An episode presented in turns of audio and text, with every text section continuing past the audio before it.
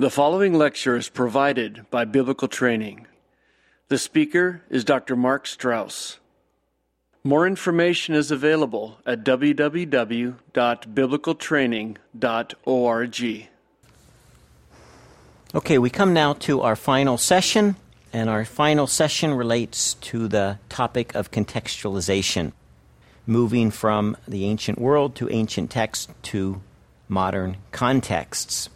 Let me remind you of what our goal of contextualization is. It is to bridge the gap between the biblical world and our own. Let's return to our bridge diagram that we've been using through this whole session, this whole series of lectures. On one side of the bridge is us. On the other side is them.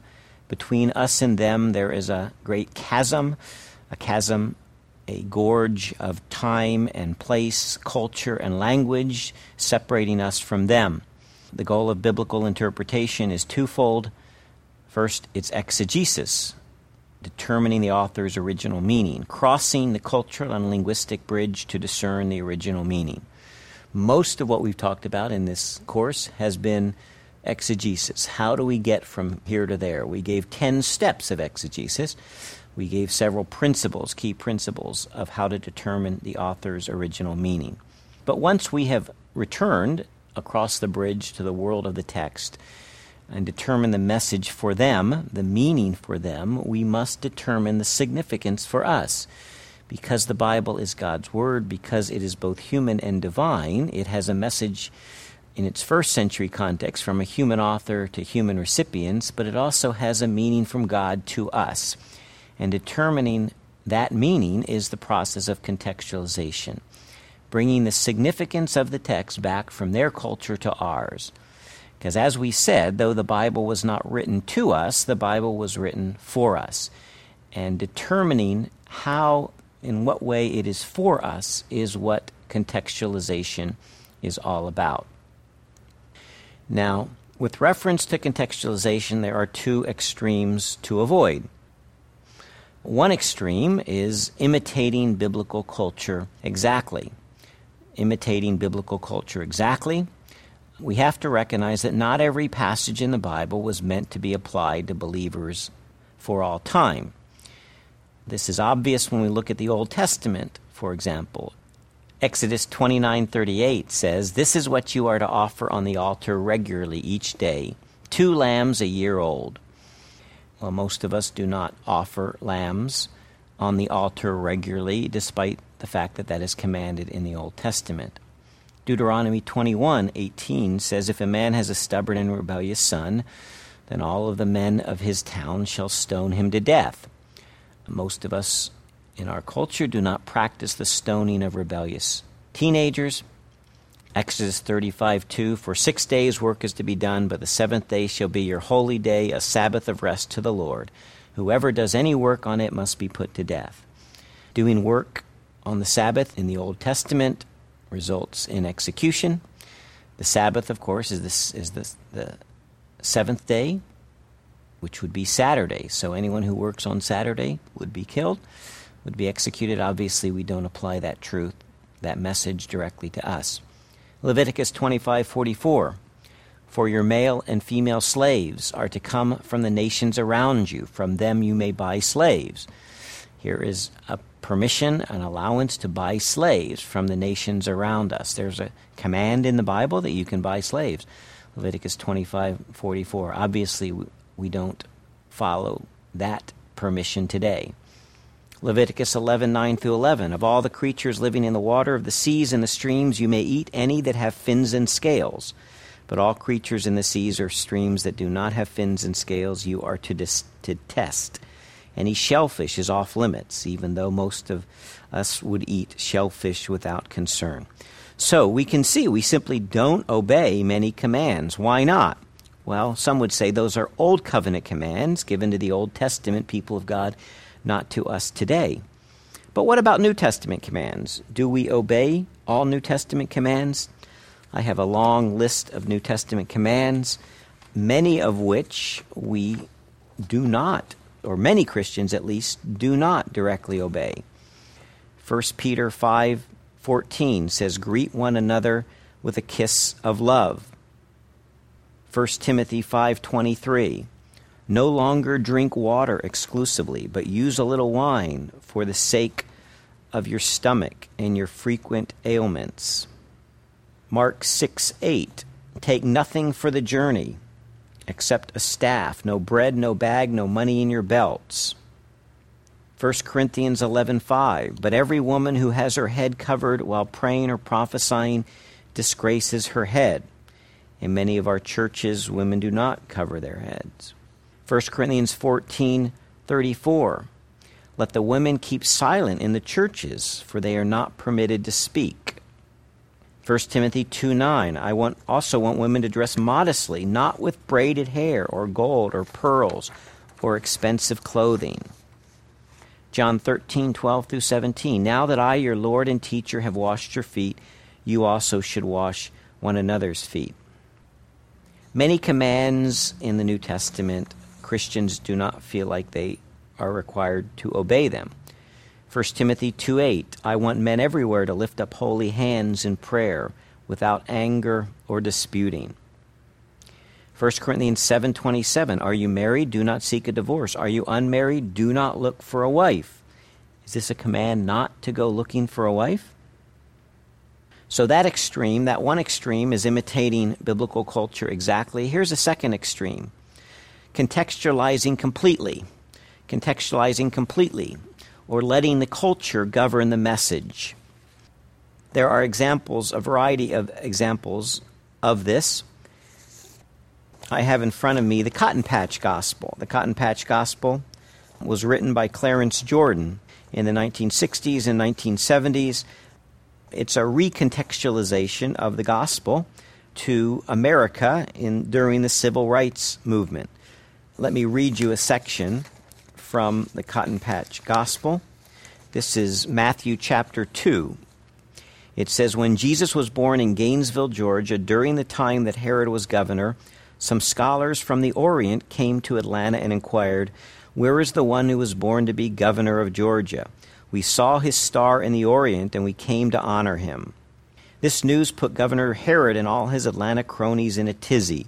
So he called a meeting of the big-time preachers and politicians and asked if they had any idea where the leader was to be born. In Gainesville, Georgia, they replied, because there's a prophecy which says, and you, Gainesville, in the state of Georgia, are by no means the least in the Georgia delegation. For from you will come forth a governor who will wisely guide my chosen people. Here's a passage from Matthew three. About John the Baptist. One day, John the Baptizer showed up and started preaching in the rural areas of Georgia. Reshape your lives, he said, because God's new order of the Spirit is confronting you. This is what the prophet Isaiah meant. This guy, John, was dressed in blue jeans and a leather jacket, and he was living on cornbread and collard greens. Folks were coming to him from Atlanta and all over North Georgia and the backwater of the Chattahoochee, and as they owned up to their crooked ways, he dipped them in the Chattahoochee. What Clarence Jordan has done is he's completely rewritten the gospel and applied it to a different context. Now, his point, let me read you a bit of his introduction to show you what he's trying to do. The purpose of the Cotton Patch approach to the scriptures is to help the modern reader have the same sense of participation in them which the early Christians much, must have had. By stripping away the fancy language, the artificial piety, and the barriers of time and distance, this version puts Jesus and his people in the midst of our modern world, living where we live, talking as we talk, working, hurting, praying, bleeding, dying, conquering alongside the rest of us. It seeks to restore the original feeling and excitement of the pa- the fast-paced news, good news, rather than musty history. Now, Clarence Jordan knew that he was not doing a, a legitimate translation of the Bible, but his purpose was to recontextualize the message. Now, the problem, of course, with that is you, you lose so much of the historical significance. Jesus wasn't born in Gainesville. He was born in Bethlehem, and that Bethlehem had significance. Bethlehem was the place, the hometown of King David. And King David, of course, was the model and prototype of the Messiah, the one who was promised that one day his descendant would reign on, on his throne forever. So something is significantly lost when you contextualize completely in that regard. So those are two extremes to avoid: imitating biblical culture exactly, or contextualizing completely, which means letting the culture govern the message. We've looked at some other examples of that. Liberation theology has a tendency to let the culture or context govern the message. The culture or context of economic or physical oppression becomes the determining factor of our definition of sin, instead of allowing the Bible itself to define sin as rebellion against God. We allow cultural, the cultural situation to define it. Um, so that is another example of contextualizing completely, allowing the culture to govern the message. So why do we need contextualization? Well, because not every passage in the Bible was meant to be applied to believers of all time. So that brings up a significant question. How do we decide what commands are meant for all time and which are meant for a particular cultural context? How do we decide? Let's look at some basic principles of contextualization, or principles of application. Here's our first principle. Proper contextualization begins with sound exegesis. That is, determining the original meaning. Proper contextualization or application begins with sound exegesis. Fee and Stewart said, "A text cannot mean what it never meant." In other words, the application has to be drawn directly from the meaning, the original meaning of the text.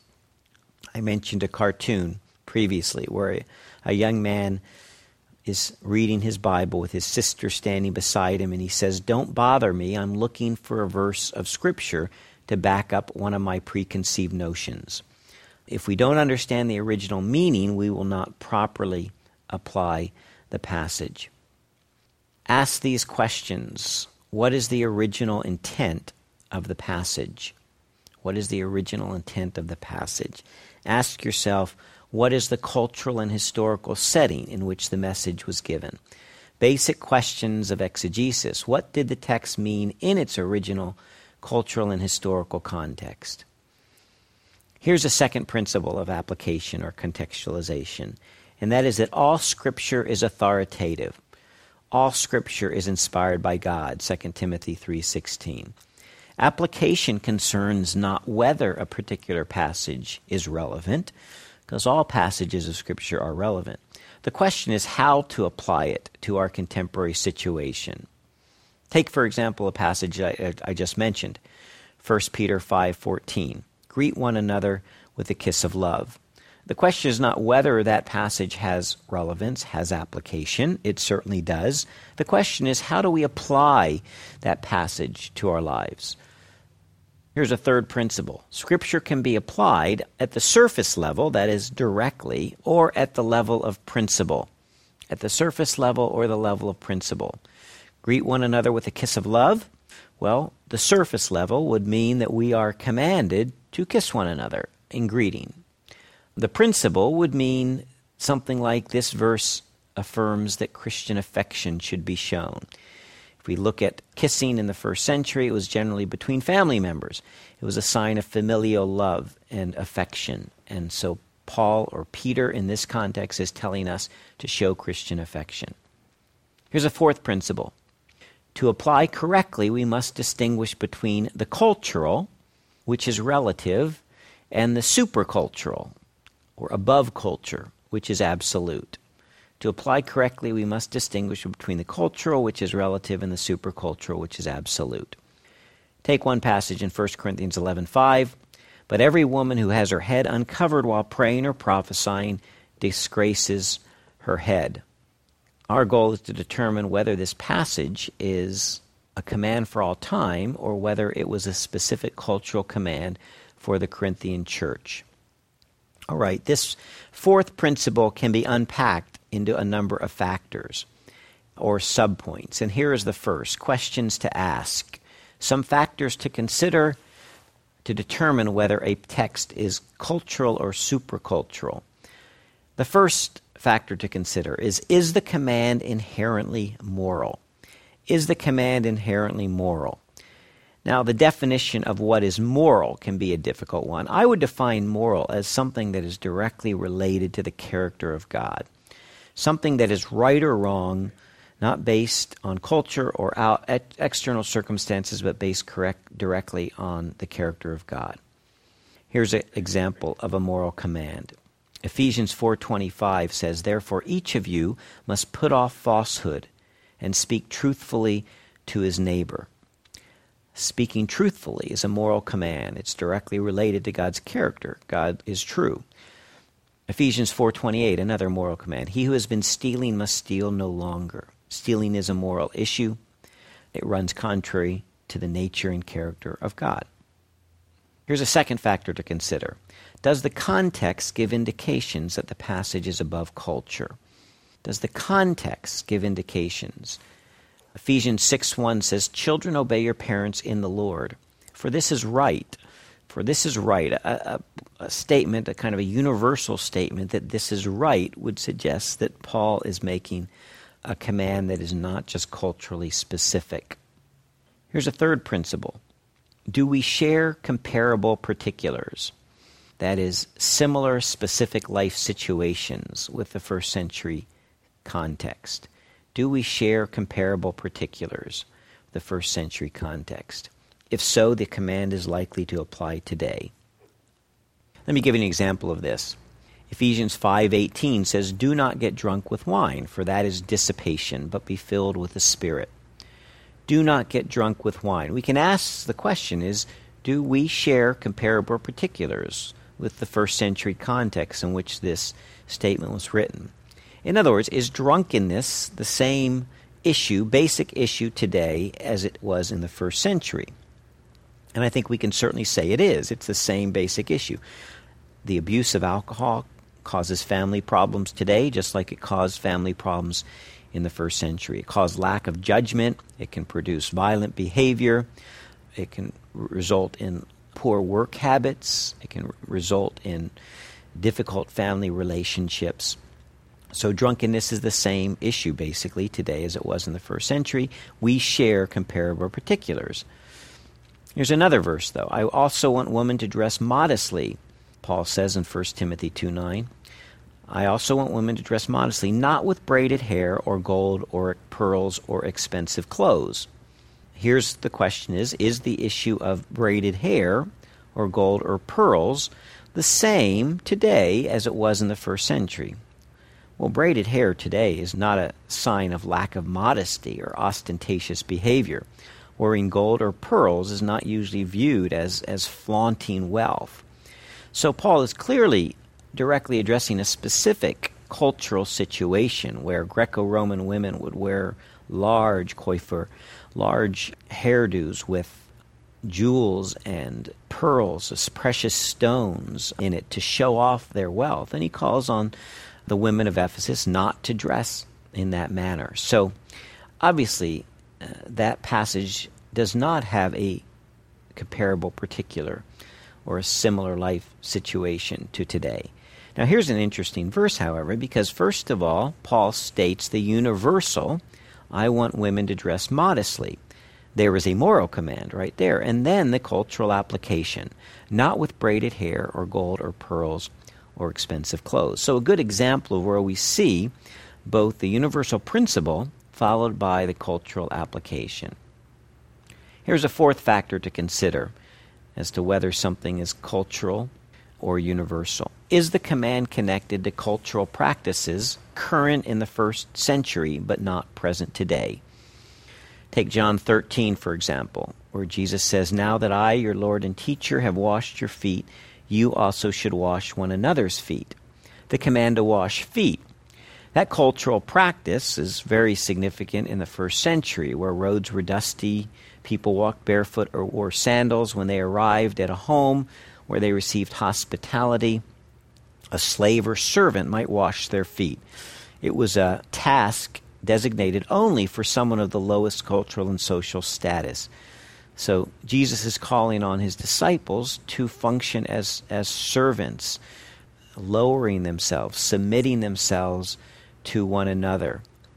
Now, we practice foot washing. Many churches practice foot washing today, but it doesn't quite have the same cultural significance. Oftentimes, the person who is embarrassed or who feels humbled is the one who has to take off their shoes and have their foot washed. Now, I'm not saying this cannot be a significant ceremony and something that has great spiritual significance and devotional significance, but clearly the issue of washing the feet had, has a different significance in the first century than it does today. Here's a fifth factor to consider when determining, asking whether a passage is cultural or universal, and that is what cultural options were open to the writer. And when only one option was open, the passage is more likely to be culturally relative. Paul says in Ephesians six five, "Slaves, obey your earthly masters with respect and fear, and with sincerity of heart, just as you would obey Christ." Repeatedly in the New Testament, Paul and others command servants or slaves to obey their earthly masters. In other words, they seem to affirm the practice of slavery, which we know is an abhorrent and evil institution. How can this be? Well, we have to recognize what options were open to Paul. Slavery was a fundamental institution in the Roman world, where over half the population, by some esti- estimates, were slaves. The Roman Empire was built on the backs of slaves. When there were occasionally slave revolts, they were violently put down. Anyone who would call for the manumission for the freeing of all the slaves would quickly be arrested and almost certainly executed. Now, what cultural options were open to Paul? Paul had been called by God to be the apostle to the Gentiles. Paul's commission is to take the gospel to the ends of the earth. For him to call for the freedom for slaves would certainly distract from that task. Paul would immediately be arrested and would, would lose any opportunity for proclaiming the gospel further. In addition to that, Paul probably felt like Christ was returning soon. So the greatest task, the most important task, was not to free the slaves. It was rather to get the gospel to the ends of the earth as quickly as possible. So here again our point, what cultural options were open to the writer? It really was not an option for Paul to call for the manumission of slaves in that particular context, if in fact he was going to obey God and accomplish the commission that he had been given. All right, that's our fifth factor. Here's our sixth factor to consider when trying to determine what is universal and what is culturally specific, and that is what, what is the ultimate purpose of this command in its cultural context? What is the ultimate purpose? Purpose is a critically important question when looking at a biblical text. What was the author's ultimate goal and purpose? Was Paul's ultimate purpose was to make sure women covered their head in worship, or was Paul's ultimate purpose propriety of worship? Then we have to ask, how would this purpose best be fulfilled in our cultural context? How would propriety in worship best be fulfilled in our cultural context? Now, we have to, to bear in mind all the other principles we've just mentioned. But this issue of purpose can function as something as a, of a guiding rule. Because if we can get to the heart of God, if we can get to God's ultimate purpose and recognize what He would desire based on the nature of God, based on the nature of us as human beings, we'll be able to face a wide variety of issues, issues that are not dealt with specifically in the Bible. A whole range of issues are not even mentioned in Scripture. Take issues such as drug abuse, an issue only mentioned with reference to wine and alcohol in the Bible. Take modern issues of euthanasia or genetic manipulation or stem cell research. Take issues like gambling or pornography, issues that simply are not even mentioned in Scripture because they're not a part of the cultural context of Scripture. How do we make a decision about those? Well, we determine God's nature and purpose, who God is and who we are as human beings. And building from that nature and purpose, we can then draw appropriate conclusions. All right, we've seen six subpoints, six factors to consider when seeking to determine whether something is culturally relative or absolute. A couple other principles of contextualization. Here's a fifth principle of contextualization, a main point. Individual statements must be placed in the broader context of Scripture. We call this the analogy of Scripture. And I can give you two subpoints under this larger point. The first is the question, is the New Testament teaching uniform or does it reflect differences of perspective? Is the New Testament teaching, we could actually say all of biblical teaching, uniform or does it reflect differences of perspective? Let's just take a couple of issues. The issue of homosexuality, for example. Scripture uniformly condemns homosexual behavior. And I want to stress this. I'm not referring to homosexual inclination because obviously some people feel attraction to the same sex, but they do not act on that. Scripture condemns not homosexual feelings, but when those feelings become lust or when those feelings are acted upon. So we're talking about homosexual behavior here. And there is no question that Scripture uniformly condemns homosexual behavior, both in the Old Testament, the Levitical law, Leviticus eighteen, twenty-two, and twenty-nine, Leviticus twenty, verse thirteen. Then in, in the New Testament, Romans chapter one, verses eighteen to thirty-two, where Paul views homosexual behavior as, as a distortion of God's created order, God's created order of sexual relations between a man and a woman. First Corinthians six, nine, and ten, First Timothy one, eight through eleven. You cannot find teaching to the contrary in Scripture. So Scripture is uniform in its condemnation of homosexual behavior. On the other hand, if you take another issue, let's say women in leadership positions within the church, we see what is at best a mixed picture in Scripture, though Paul makes specific commands that he doesn't allow a woman to teach or exercise authority over a man, First Timothy two. Yet, in other cases, we see women who seem to be functioning in some kinds of position, prominent positions of authority. Women like Priscilla, wife of Aquila, who is almost always named first. Women like Phoebe, who is identified as a diaconess, possibly a deacon. Women like Junia, who may be identified, in fact, as an apostle. Women like Euodia and Syntyche, who are identified by Paul as his co-workers. And so we get at least a fairly mixed picture of whether women were exercising any kind of leadership role. I didn't mention Lydia, who appears to have a house church in Philippi in her home, possibly a leader of that house church. Now, I'm not making definitive statements that these women were leaders, but I am suggesting that New Testament teaching does not seem to be absolutely uniform, nor does Old Testament teaching when we consider a woman like Deborah fulfilling the role of a judge. And so we at least need to be cautious when making application of passages like these that do not seem to reflect absolutely uniform teaching, in contrast to the issue of homosexual behavior, where we seem to see universal condemnation in Scripture. So here's our point, once again, our subpoint under individual statements must be placed in the broader context of Scripture. Is the New Testament teaching uniform? Our second subpoint is, is this part of core biblical teaching, or is it peripheral? Is it on the edge? Is it something that occurs only once or twice and is obscure in Scripture? A classic example of something that is certainly not core biblical teaching is First Corinthians fifteen twenty-nine. First Corinthians fifteen twenty-nine says, "Now if there is no resurrection, what will those do who are baptized for the dead? If the dead are not raised at all, why are people baptized for them?" Paul is arguing for the resurrection, and he refers to this practice of baptizing for the dead. He doesn't state he approves of it, nor does he state he disapproves of it. He never refers to it elsewhere. Was this something that was happening in Corinth? Was it happening in other places in the empire, among the other churches? What were the Corinthian believers doing?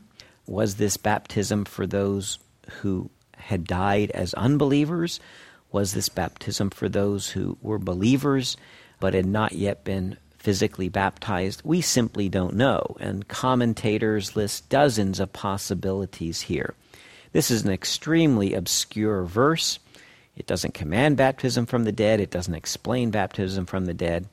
To practice something or to command the practice of baptism from the dead would be totally inappropriate from this passage, since it is clearly not part of core biblical teaching. On the other hand, something like living a moral life, faithfulness to a wife, abstaining from sexual immorality, not lying or slandering or gossiping about others. These kinds of commands occur again and again in Scripture, and so are clearly part of core biblical teaching. And so we can safely assume that they are commands for us today. All right, we've examined various principles to determine how we apply, whether we apply passages directly or whether we apply passages at the level of principle. And let me just summarize a few of our main points. We apply passages directly when they are inherently moral commands, when they reflect the nature of God, when it's a question of morality. We apply passages directly when there are contextual factors pointing beyond human culture, when it does not seem to be an issue merely of human culture, such as issues of head coverings or hairstyles or so forth. We apply passages directly when there is a parallel life situation today. Foot washing does not have a direct parallel in most cultures today. However, drunkenness certainly does. The abuse of alcohol is very parallel to today. And finally, we apply passages directly when there is uniform biblical teaching, when it's clear that Scripture again and again affirms or condemns certain behavior. Okay, we've seen that contextualization is, once we have done our exegesis, once we have determined the meaning of the text in its original context, it's taking that message and determining how it applies today.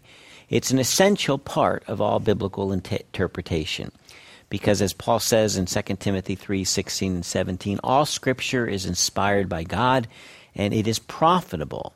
It's profitable for instruction and for teaching and for rebuke, for training in righteousness. God's word is meant not just to be read and understood. God's word is meant to be applied to our lives. So the ultimate task of biblical interpretation is to allow God's word to transform us, to allow it to make us into the image of Jesus Christ so that we can boldly proclaim his message to the ends of the earth, so that we can bring the knowledge of God to all people everywhere. Thank you for listening to this lecture brought to you by biblical training dot org. Feel free to make copies of this lecture to give to others, but please do not charge for these copies or alter the content in any way without permission. We invite you to visit our website at w w w dot biblical training dot org. There you will find the finest in evangelical teaching for use in the home and the church, and it is absolutely free. Our curriculum includes classes for new believers, lay education classes, and seminary-level classes taught by some of the finest seminary teachers drawn from a wide range of evangelical traditions. Our mailing address is Post Office Box two eight four two eight, Spokane, Washington, nine nine two two eight, U S A.